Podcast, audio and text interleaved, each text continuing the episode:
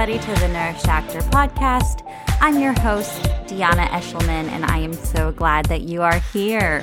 Welcome back, my friends. I hope you are doing so, so well as we come into the holiday season.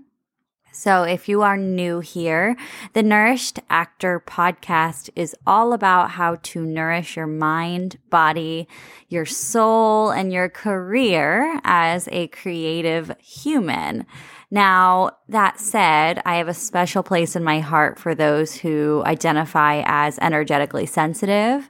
So, if that is you, especially, you are welcome here. But honestly, the Nourish Actor podcast is a space for anyone who identifies as a creative person, an artist, an actor, or a performer.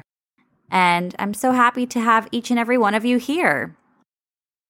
So, for today's episode, we're going to keep it sweet and simple. We're coming up to Thanksgiving in the United States, and this year it's definitely going to look a lot different. If you're listening in real time, it has been a doozy of a year, and the holidays are approaching, which means hopefully some joy. But I can also understand, especially with COVID 19 and just post election in the United States, there's just a lot of turmoil. And for lack of a better word, there's just a lot of stress. But today we are going to focus on something that I think is an underutilized tool and yet an overprescribed tool that people don't know how to fully use. if that wasn't vague enough, I'm here to tell you what it exactly is. So, today we're going to talk about gratitude. And before you roll your eyes, let me just say that I've thought about this a lot. And as a Libra rising, if you're not into astrology, Libra is the scales of justice, and Libran people tend to look at things almost to a detriment on both sides. So it's like you see every perspective. But I've thought about this a lot as a Libran human. And I think that gratitude can sometimes be overprescribed and used as like, well, you should be grateful for XYZ, right? And that's not how I see it. And I think that gratitude can be a fantastic tool and a fantastic practice to help you see the other perspective. And so we'll talk about this because I don't want you to think that um, this is coming from like a toxic positivity mindset because that is not at all my intention. It's more about, again, recognizing the shitty things for what they are and allowing yourself to feel those feelings around maybe less ideal situations, but also seeing all of the things that you do have the perspective that there is abundance in your life, whether or not it is maybe as crystal clear as some of your hardships or as noticeable as some of your hardships is a different story. But I just wanted to put that out there at the start because, you know, one of the things I hate most is like, well, you should be grateful. You should be grateful that you have anything. And it's like, yes, you should be, but that doesn't negate the shitty things, right? So when I talk about a gratitude practice, I do like to tell people that it is going to help you start to shift your mindset overall so that shitty things don't rock your world as hard.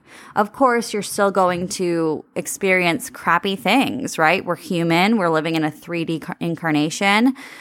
And there are going to be shitty days, shitty situations. How many times can I say shitty in this podcast? and gratitude, like whether or not you have a gratitude practice, isn't going to stop those shitty things from happening. However, your gratitude practice is going to help you recognize the good in your life and you'll start to see the opportunities and the good things a little bit easier. And when we do that consistently, we become resilient. And again, when tragedy, when hardships come our way, we aren't so easily shaken. And that's kind of what I want to hit home with gratitude. And I bring it up this week because it's Thanksgiving. you know the tradition of going around the table and saying what you're thankful for and it's like a once a year thing for some people but i think it, it it's a practice that you should do uh, i mean honestly daily is is the best way to go but whatever works for you and i think it shouldn't just be uh, relegated to one holiday it should be a daily practice so let's talk about a gratitude practice and what it might look like. And then I also want to talk about a little bit of the science behind when we hone in on negative and I, I don't even like using that word, but we hone in on like struggle and hardship and what what actually scientifically we're doing. So, first of all, a gratitude practice can look like a thousand different things, right? It can be, you know, if you're someone who prays or meditates, it can be thinking about all the good things in your life and thanking, you know, a higher power. You can thank yourself. You can thank the universe, kind of whatever is your dish. Like, I'm not here to tell you who to thank, but you can do it verbally. I like to write it down and actually see it and reread it. You can, again, just start to notice when good things happen to you and say thank you. That's it's that simple, right? I actually posted on Instagram um, a couple days ago. You can check it out. It's a picture of me holding a heads up penny, and this is a form of gratitude for me. Is when I see um, a coin, specifically a penny, and and especially if it is heads up. You know, you hear the old tale of like the lucky penny, heads up penny. Well, I pick it up and I say thank you, thank you, universe. Thank you for this little token, for this nod, if you will. And it makes me feel good. It makes me feel seen by the universe. And it makes me feel gracious that it came across my path, right? And I know that's so simple. And, and for some people, that might sound silly, but it's a very easy way to start to practice gratitude. Whenever something really good and unexpected happens to me, I try my best nowadays to be like, wow, that's amazing. Thank you so much. Like to myself, even. And so that's one way to practice gratitude. Again, you can do a gratitude list every day. If you go check out my Instagram, you can go on my highlights and check out my gratitude lists from the past year or so. I don't post them every day, but for a while I was. And so you can see all the different things I'm grateful for um, as an inspiration for you to maybe start doing it. And it can be simple, right? It doesn't have to be grand all the time. I'm often thankful for my coffee in my bed. so anyway, a gratitude practice is essentially just saying thank you and and note I think the biggest thing is mindfully noticing all the amazing things, all the great things that you have in your life, however small or big. So again, you can be grateful for that bonus from work, which might be a bigger thing, or you can be grateful that you have food on your table. Both things are equally important and equally worth being thankful for. Does that make sense? So there's many ways to practice gratitude, and I suggest picking at least one way that you can incorporate daily. And again, it might just be on your daily walk trying to figure out something that you're really like grateful for. You know, when I go on my walk and it's a nice day out, I say, "Oh, I'm so grateful for this nice weather.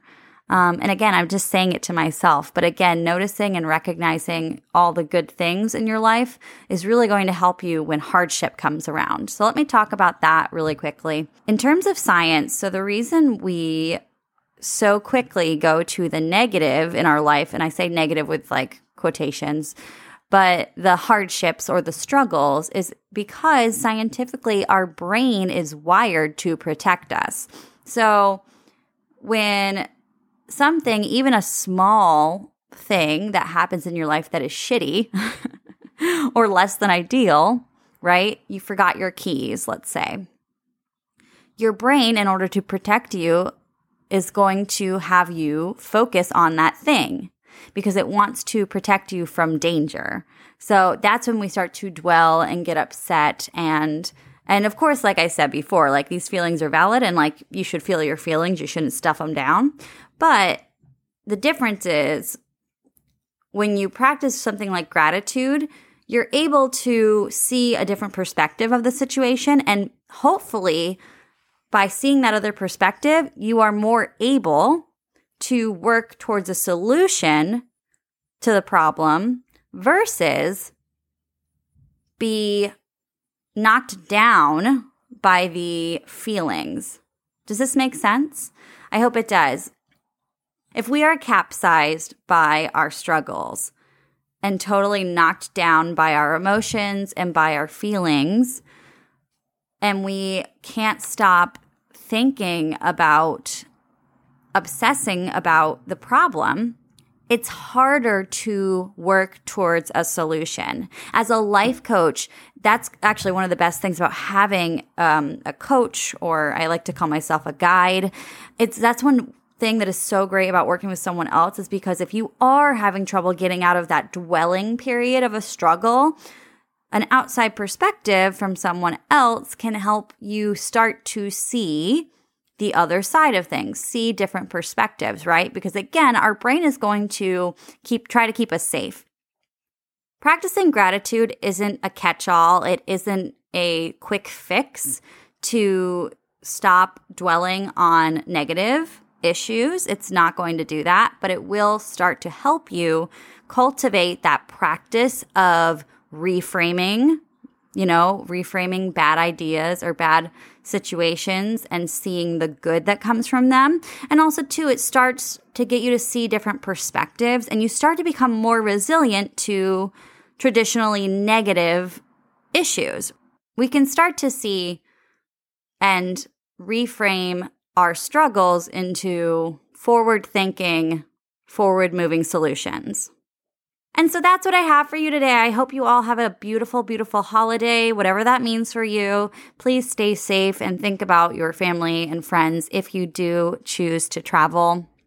And I am sending so much love for my sensitives out there. Know that other people's energy is not necessarily your job to manage. And I'll be talking about that a lot more in the next couple solo episodes. So thank you guys so much for listening. If you love the podcast, the best thing you can do is review it on iTunes.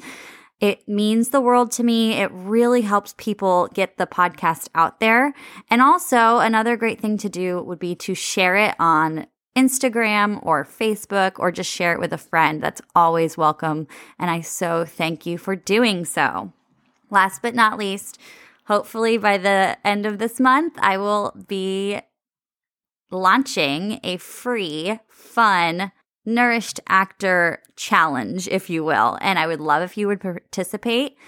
To learn more, make sure you're following me on Instagram at The Nourished Actor. You can follow us on Facebook at The Nourished Actor Podcast, or you can join our private community group at The Nourished Actor Community Group on Facebook.